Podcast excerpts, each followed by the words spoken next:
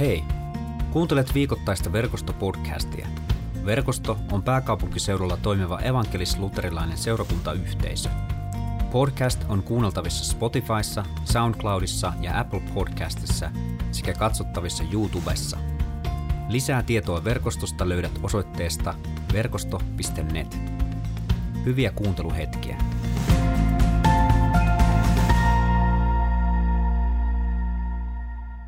Hyvää uutta vuotta kaikille. Ihan, ihan ensimmäisenä niin läsnäolijoille kuin digitaaliselle seurakunnalle. Lähdetään heti tota evankeliumista kiinni. Ja se on tänään Luukkaan mukaan luvusta 2, jakeet 41-52. Jeesuksen vanhemmat kävivät joka vuosi Jerusalemissa pääsiäisjuhlilla. Kun Jeesus oli 12-vuotias, he menivät tavan mukaan juhlille. Juhlien päätyttyä he palasivat kotiin, mutta Jeesus jäi Jerusalemiin salaa vanhemmiltaan. Nämä luulivat hänen olevan matkaseurueessa ja kulkivat päivän matkan ennen kuin alkoivat etsiä häntä sukulaisten ja tuttavien joukosta. Kun Jeesus ei löytynyt, vanhemmat palasivat Jerusalemiin jatkamaan etsintöjä. Kolmen päivän kuluttua he löysivät Jeesuksen temppelistä, missä hän istui opettajien joukossa kuuntelemassa ja kyselemässä. Kaikki, jotka kuulivat Jeesuksen puhuvan, olivat ihmeissään hänen viisaista vastauksistaan. Kun vanhemmat näkivät Jeesuksen, he ällistyivät ja äiti sanoi hänelle, Lapseni, miksi teit meille näin? Isäsi ja minä olemme etsineet sinua ihan hädissämme. Miksi te minua etsitte? Jeesus kysyi. Ettekö tiedä, että minun täytyy omistautua isäni asioille? Vanhemmat eivät ymmärtäneet, mitä hän tarkoitti. Jeesus lähti heidän kanssaan kohti Nasaretiin ja oli tottelevainen poika. Hänen äitinsä painoi mielensä kaiken, mitä hän oli sanonut. Jeesus kasvoi ja viisastui. Hän oli Jumalan ja ihmisten suosiossa.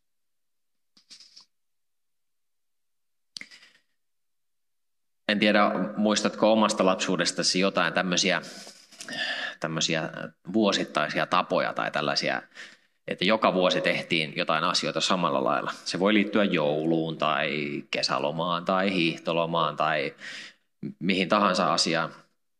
Mutta meidän perheessä semmoinen vuosittainen kova juttu on, oli, se ei ihan joka vuosi tapahtunut, mutta kuitenkin lähes joka vuosi toteutui että me mentiin Kiteelle mummolaan. Mun mummo, Irja mummo, asui siellä Kiteellä ja, ja tota, mun kotti taas oli Ylihärmässä Etelä-Pohjanmaalla ja, ja ne on Suomessa lähes niin kaukana toisistaan tässä itä-länsi-akselilla kuin mahdollista. Ja, ja, ja sitä ehkä demonstroi kaikista parhaiten se, se puhetyyli, mitä näissä eri paikoissa tota, puhutaan. Pohjanmaalla siellä, mistä, mistä mä olen, niin tota, siellä se puhettu tyyli kuulostaa jokseenkin tällaiselta. Muu härmäläinen ja muu nilikka ja on niin isolla reaktorilla kylillä tänään, että kellää tällaista reaktoria. Jotain tämän tyylistä. Sitten kun mennään kiteelle, niin, niin siellä puhetyyli on jotain tämmöistä. Ne on täällä kitteeltä ja me on täällä ihmetellyt, katkellut ja Karilla pilkillä on paatella tuossa muikkojakin ollaan syytetussa ja onhan tuolla olla kaikenlaista, mutta me ollaan täällä olla tosi iloisia. Joten, jotain niin tämmöistä on se, se, se, anteeksi, se, se maailmojen erilaisuus.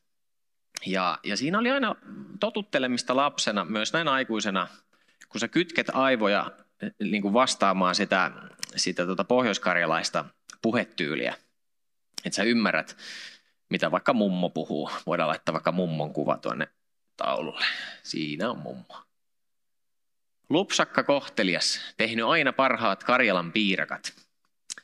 Sydämellinen ja viisas. Sitten on mummon sairauskertomus siinä tota sen jälkeen. Mutta Irja mummo tuossa kohtaa, tuosta on kuusi vuotta, ei kun anteeksi, melkein jo seitsemän, kuusi ja puoli vuotta tuosta kun on tuon kuvan räpsässä ja Irja mummo, siellä oli, siellä oli ihan parasta. Ja voidaan ottaa se kuva pois, niin mummo kilpailee mun, mun kanssa tässä nyt. Mutta tota, joka vuosi oli tapana sinne mennä ja meidät joskus laitettiin pikkusiskon kanssa junaa. Me oltiin jotain alle 10-vuotiaita ja sitten me vaihdettiin Riihimäellä junaa ja mentiin, mentiin siitä sitten kiteelle, kiteelle ja vietettiin siellä kesää. Joskus me koko sisaruslauma, mun veli ja, ja tota, kasa siskoja, niin mentiin, mentiin sinne ja, ja tota, mentiin keskenämme kans junalla.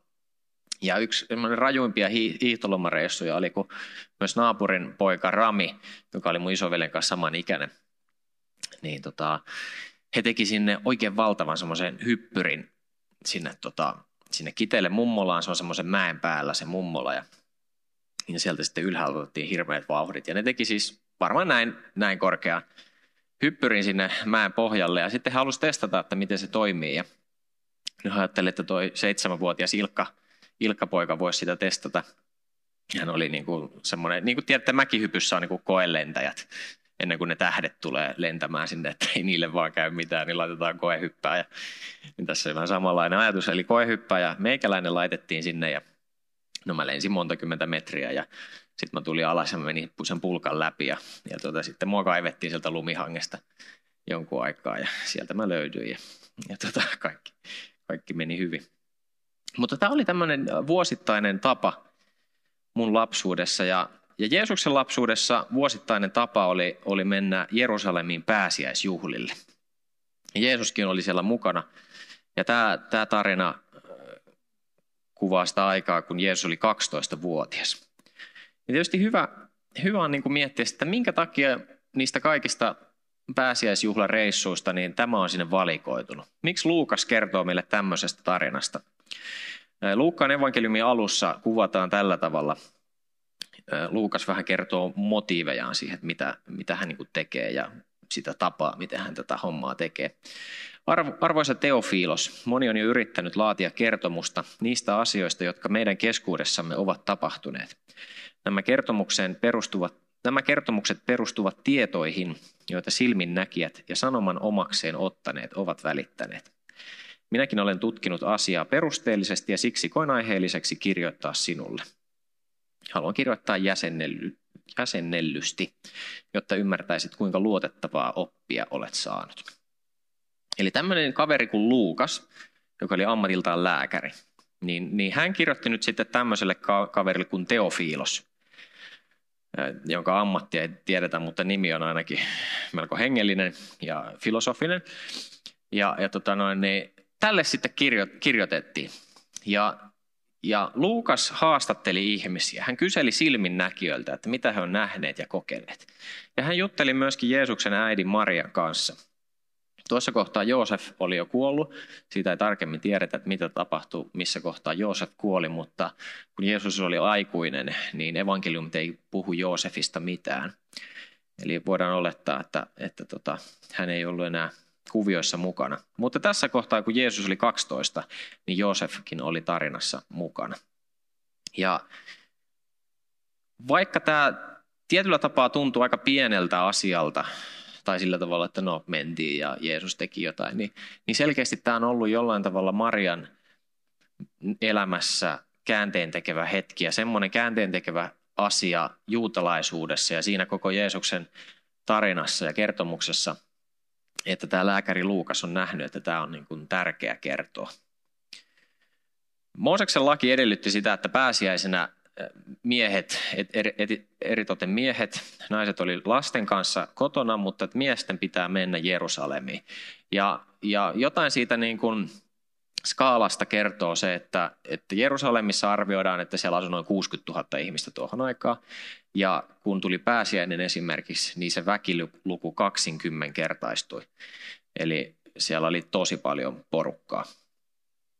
Juutalaisten lasten, varsinkin niiden lasten, jotka, jotka tähtäisivät siihen, että he voisivat opettaa hengellisiä asioita muille, tai että jos heidän vanhemmat jollain tavalla sen päätti tai he syntyivät tiettyyn perheeseen, että, että tota, tämä lapsi, hänestä tulee tämmöinen lainopettaja, mikä oli tuohon aikaan oikein arvostettu homma, niin, niin jo viisivuotiaana alettiin opettaa Mooseksen lakia.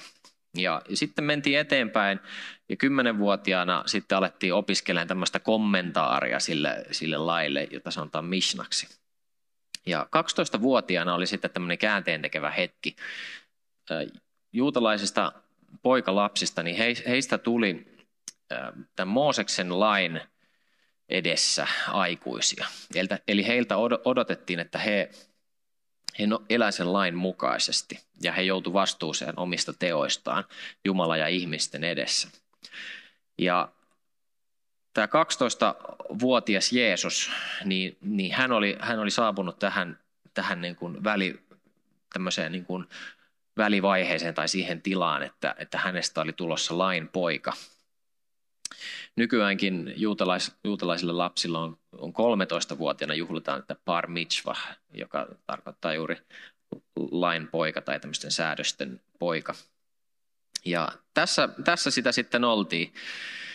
Jeesushan toimi hyvin samalla tavalla kuin teini-ikäiset ylipäätänsä, eli tota, vanhemmat lähtee, niin itse jäät hengailemaan kylille ja, ja tota, siinä mielessä niin Jeesus, Jeesus vastasi, vastasi tota ihan me, meikäläisiäkin. Ja, ja tota, Joosef ja Maria on mennyt siis päivän matkan kohti, kohti Nasaretia, missä he asu. Siitä sinne kävelee useamman päivän. Jos en muista ihan väärin, niin kolme päivää menee kävellen, tai kaksi, päivää, kaksi tai kolme päivää kestää kävellä se. Toki meikäläisillä menisi paljon kauemman aikaa. Vaimo on kova kävelemään, mutta mä oon semmoinen laahusta ja ainoastaan frisbee golf saa mut kävelemään vapaaehtoisesti luonnossa ja sekin lähinnä kesäisin. Mutta tämä perhe oli siis, oli, Joosef ja Maria oli jo lähtenyt ja, ja Jeesus, ajateltiin, että Jeesus on siellä jossain väkijoukossa. Mutta sitten he rupesivat etsimään päivän kävelyn jälkeen, että, he, että missä, missä se poika on. No häntä ei löydy. Ja kuvittele sitä tilannetta, että, että sä oot Maria tai Joosef. Ja Joosefin syntymä, eh, anteeksi, Jeesuksen syntymä, sen ympärillä on tapahtunut ihmeellisiä asioita. Ja varmaan Jeesuksen lapsuudessa on tapahtunut ihmeellisiä asioita. Joosef ja Maria on tietoisia siitä, että Jumalalla on aika niin kuin merkittävä suunnitelma tälle lapselle. Ja, ja jos sä nyt ajattelet, että, että sä oot vaikka Maria ja, ja tota, sä oot, sä oot tota, Jeesuksen äiti ja, ja tota, sulla on enkeli ilmestynyt, että tässä on, tässä on Immanuel, Herra meidän kanssamme, tässä on Jeesus, hän pelastaa koko maailman ja sun niin kuin, homma on olla, olla mutsi tälle, tälle pojalle. Ja sitten sä hukkaat sen sinne tota, satojen tuhansien ihmisten tota, pääsiäisjuhlille. Ja saat päivän kävely sun miehen kanssa. Siis jos, jos tämä yhtään noudattelee semmoista tavallista metodia, eli kun puolisot sitten miettii sitä, että kuka teki mitäkin väärin, niin se, ehkä se koti tai se matka sinne Jerusalemiin saattoi tuntua jopa vähän pidemmältä matkalta kuin päivän matkalta, kun, kun siinä siinä sitten syytä laitettiin toisen niskaan, että miksi et sä katsonut, missä se poika menee. Ja aina tämä on tällaista sun kanssa, että tästä ei tule yhtään mitään. Ja eikö sä muista sitä, että meille annettiin tämmöinen tehtävä. Ja se oli ehkä vähän semmoinen niin kuin kiusallinen matkanteko. Ja päivän he etsi ja sitten saapuu sinne temppeliin, missä Jeesus istuu lainoppineiden kanssa ja jut, juttelee Mooseksen laista. Ja keskustellaan kysymyksistä puolia toisin. Ja ihmiset ihmettelevät, että mikä tämä 12-vuotias poika on. Hänessä on jotain erilaista, mitä kenessäkään muussa. Ja tämän on täytynyt olla semmoinen hetki, että Maria on taas niin kuin oivaltanut jotain enemmän siitä, että mikä, tämän, mikä suunnitelma tämän pojan varalle on. Mutta huolimatta siitä, että, että Maria ja Joosef tässä hetkessä jollain tavalla heille raotettiin sitä, että tämä, tämä poika, niin hänessä on jotain erityistä. Huolimatta siitä, että he ymmärsivät jotain siitä, niin mä väitän, että, että heillä ei tosiasiallisesti ollut vieläkään niin kuin harmainta aavistusta siitä, että mitä Jeesus tulee tekemään tai mitä tulevaisuudessa tulee tapahtumaan. Ja jollain tavalla mä ajattelen, että kun me ollaan tässä nyt 2022, toinen päivä tammikuuta, niin me ei tiedetä, mitä tästä vuodesta tulee. Ehkä viime vuonna me jo uskallettiin ajatella, että tämä pandemia loppuu ja, ja, ja tota, tulee rokotteet ja kaikki menee kivasti ja ja nyt me ollaan tässä ja, ja tämä on taas ihan niin kuin levinnyt käsiin tämä tilanne. Meitä on tässä kirkkosalissa alle 30 ihmistä. Normaalisti täällä olisi lähemmäs 300, kymmenkertainen määrä ihmisiä. Meillä on epävarmuutta takana ja meillä on epävarmuutta edessä. Ja voi myös tuntua semmoiselta, että, että ollaan vähän niin kuin hukattu se, että, että mihin me ollaan niin yksilöinä matkalla ja mihin me ollaan yhdessä matkalla.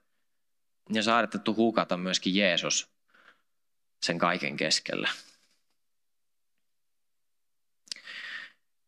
Jotenkin hyvin kuvaavaa oli, kun presidentti Sauli Niinistö uuden vuoden puheessaan sanoi tällä tavalla.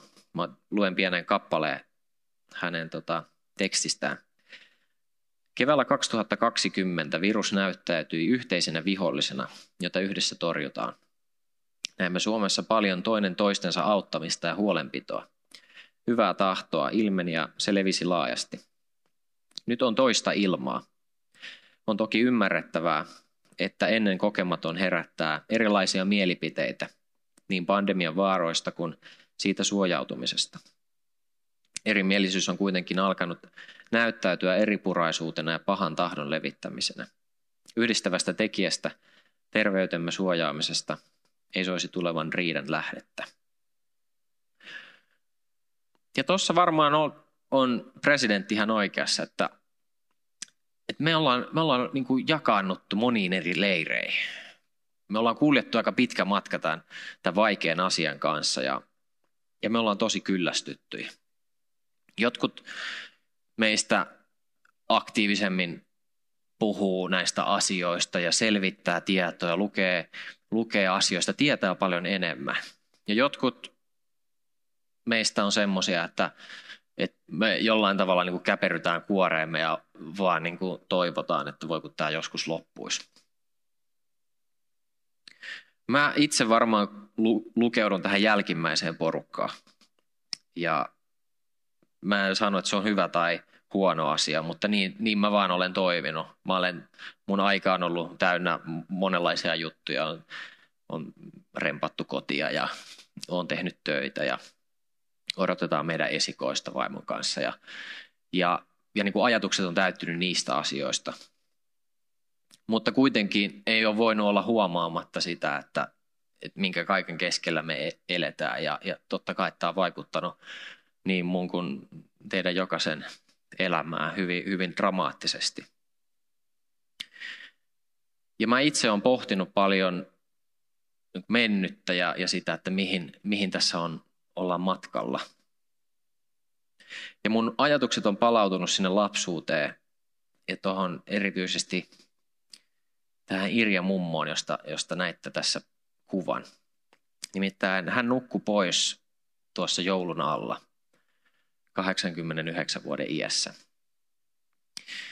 Ja aina semmoinen hetki, kun, kun joku läheinen ihminen kuolee, niin, niin siinä tietyllä tapaa tapahtuu elämässä jonkinlainen käännekohta. Jotain jää taakse. Jotain ei ole enää sun mukana, kun sä meet eteenpäin. Ne muistot on ja ne ihanat kaikki ajatukset ja, ja näin, mutta ei ole enää sitä ihmistä. Ja mä oon miettinyt mummon elämää ja jutellut esimerkiksi äitini, äitini kanssa asiasta ja, ja tota, joidenkin muidenkin sukulaisten kanssa. Ja, ja mua on puhutellut mummon elämässä se, että, että hän, kävi, hän, hän eli pitkän elämän ja hän on nähnyt monenlaista niin isossa kuvassa yhteiskunnallisesti kuin, kuin sitten näin yksilötasolla. Ja mä ajattelen, että, että jotain mummossa oli semmoista, joka on esimerkki meille kaikille. Mutta mä kerron ensin siitä, mitä kaikenlaista hän, hän nyt muun muassa koki. Mulla on lyhyt, tai tämä on aika pitkä lista, mä en ihan kaikkea, kaikkea tähän sano, mutta, mutta esimerkiksi yksivuotiaana oltiin varmoja, että hän, hän kuolisi. Hän oli ensimmäinen äh, lapsi perheessään, joka, joka jäi eloon. Ja tuohon aikaan lapsikuolleisuus oli hyvin, hyvin korkea, ja, mutta mummo selvisi. Ja hän oli yksivuotias, kun hän, hän sai semmoisen sairauden kuin kurkkumätä. Älä kysy tarkempia tietoja, mutta nimi antaa osviittaa, että oli vakava sairaus ja, ja hänen ajateltiin jo menehtyvä. Mutta sitten tapahtui jonkin sortin ihmeellinen asia ja, ja mummo, mummo parantui. Tuohon aikaan, kun hän oli lapsi, kahdeksan, kahdeksan vuoden ikäinen, niin, niin toinen maailmansota oli siinä, siinä niin sanotusti tuloillaan ja, ja tota, mummo eli sotaajan, on nähnyt monta sotaa. Ja yksi semmoinen dramaattinen vaihe oli, kun hän siellä, siellä Pohjois-Karjalassa eli Venäjän rajan läheisyydessä, niin, niin tota, naapuriin, naapuriin oli, oli tehty tämmöinen isku. Ja kahdeksanvuotiaana naapurista oli tapettu koko perhe. Ja, ja tota, tuohon aikaan meininki oli aika karua. Se oli tyhjillään sitten se asunto ja, ja tota, oli hautajaiset tulossa ja, ja mummo yksin oli lämmittämässä sitä taloa kahdeksanvuotiaana ja pitämässä sitä niin kuin lämpöisenä talviaikaan. Aika raju, aika raju tilanne. 18-vuotiaana mummo sairasti tuberkuloosin, tapasi siellä mun isoisän sitten siellä tuberkuloosisairaalassa ja, ja tota, he, he meni sitten kimppaa. Mutta jo 36-vuotiaana kahden lapsen äitinä, äitinä mummo jäi sitten leskeksi. Aikuisiellä hänellä puhkesi monenlaisia sairauksia, muun muassa nivelreumaa, ykköstyypin diabetes, osteoporoosi. 69-vuotiaana hänen lapsenlapsensa kuoli yllättäen juuri ykköstyypin diabetekseen. Ja oli, on ollut monenlaisia juttuja ja, ja muun muassa on, luita on murtunut, mennyt poikki moneen kertaan juuri tuon osteoporoosin takia. Ja, ja semmoisia niin vaikeita asioita kohdannut ja isoja pettymyksiä, semmoisia aikoja, että hän on ollut joutunut, joutunut niin toipumaan ja opettelee uudelleen elämää. Mutta siitä huolimatta hänessä oli jotain semmoista, vaikka hän ei ollut mitenkään erityinen ihminen, no työläinen ja, ja tota, kuka ei, ei, ei millään tavalla semmoinen merkittävä merkkihenkilö, mutta mun elämässä hän oli aina merkittävä merkkihenkilö. Ja hän oli tosi semmoinen valoisa ja lupsakka ja teki maailman parhaat Karjalan piirakat ja hän oli äärimmäisen sitkeä. Hän oli ihan loppuun asti semmoinen, että hän oli tosi kiitollinen ja, ja, ja tota, kun hänelle soitti, niin hän oli, että voi kiva kun soitit ja, ja pienistä asioista jotenkin iloinen. Ja se syy varmaan, mikä, mikä tähän kaikkeen vaikutti, oli se, että 16-vuotiaana mun mummo oli pyytänyt Jeesusta elämäänsä. Ja, ja se antaa itsellekin suuren lohdutuksen, mä uskon, että meille kaikille läheisille, että, että mummo on nyt taivaassa. Ja loppujen lopuksi, kun sä mietit niin kuin elämää ja kaikkea, mitä tämän niin kuin syntymän ja kuoleman välillä tapahtuu, niin, niin lopussa kyse on vain siitä, että, että uskotaanko me siihen, että, että tuo Jeesus-lapsi syntyi tähän maailmaan ja hän kantoi meidän kaikki rikkomukset ja hän on avannut pääsyn taivaaseen. Että usko Jeesukseen on se kaikista tärkein asia. Jeesuksen sanat Johanneksen evankeliumissa on aika pysäyttävät. Hän sanoo näin. Minä olen ylösnousemus ja elämä. Joka uskoo minuun, saa elää, vaikka kuoleekin. Eikä yksikään, joka elää ja uskoo minuun, ikinä kuole. Loppujen lopuksi elämässä on nämä kaksi asiaa. On eläminen ja kuoleminen. Ja kun me tähän vuoteen käydään, niin mä ajattelen jotenkin, että, että jos, meillä on, jos meillä on mielessä niin kuin elämän se iso kuva, niin kaikki sen alla jäsentyy paikoilleen, huolimatta siitä, onko ne helppoja tai vaikeita asioita. Elämän merkityksen löytäminen. Me jokainen ollaan matkalla elämässä paikasta A paikkaan B. Ja me tullaan jostain, me ollaan menossa johonkin. Ja ehkä tarkoitus ei olekaan se, että me päästään perille, vaan, vaan se, että me tehdään sitä matkaa. Ja että me tehdään sitä matkaa ihmisten kanssa, jotka rakastaa meitä ja joita me saadaan rakastaa. Mutta ennen kaikkea kyse on siitä, että Jeesus on meidän mukana sillä matkalla. Ja meistä jokainen on, on elänyt semmoisia vaiheita, että me ollaan hukattu Jeesus.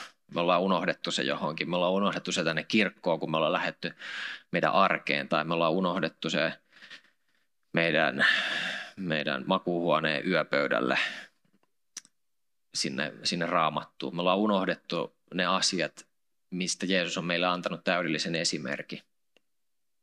Ja on kuitenkin lohdullista, että tänäkin alkavana vuonna Jumala on meidän kanssa. Hän on meidän, toimii meidän elämässä, hän toimii meidän kautta ja ennen kaikkea hän toimii meistä huolimatta. Vaikka meidän epätäydellisyys on, on vuodesta toiseen melko stabiili,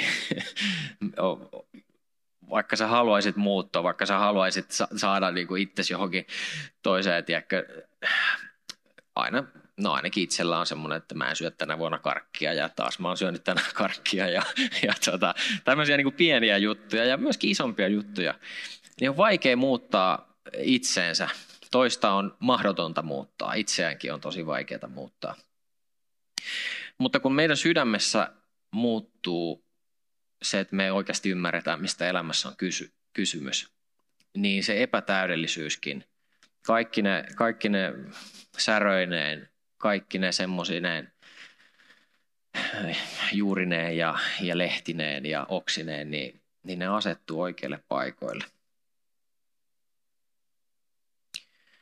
Ja mä toivon sitä, että, että meistä jokainen tänään kun me lähdetään kotiin päin tai mihin mennäänkään. Että vaikka me ei tiedettäisi, mihin me ollaan menossa, niin, niin meillä olisi Jeesus mukana. Ja me annettaisiin sen läpi leikata meidän koko elämän ja meidän ihmissuhteet. Ja me voitaisiin muistaa niitä ihmisiä meidän lähellä, erityisesti niitä ihmisiä, jotka, jotka kulkee yksin.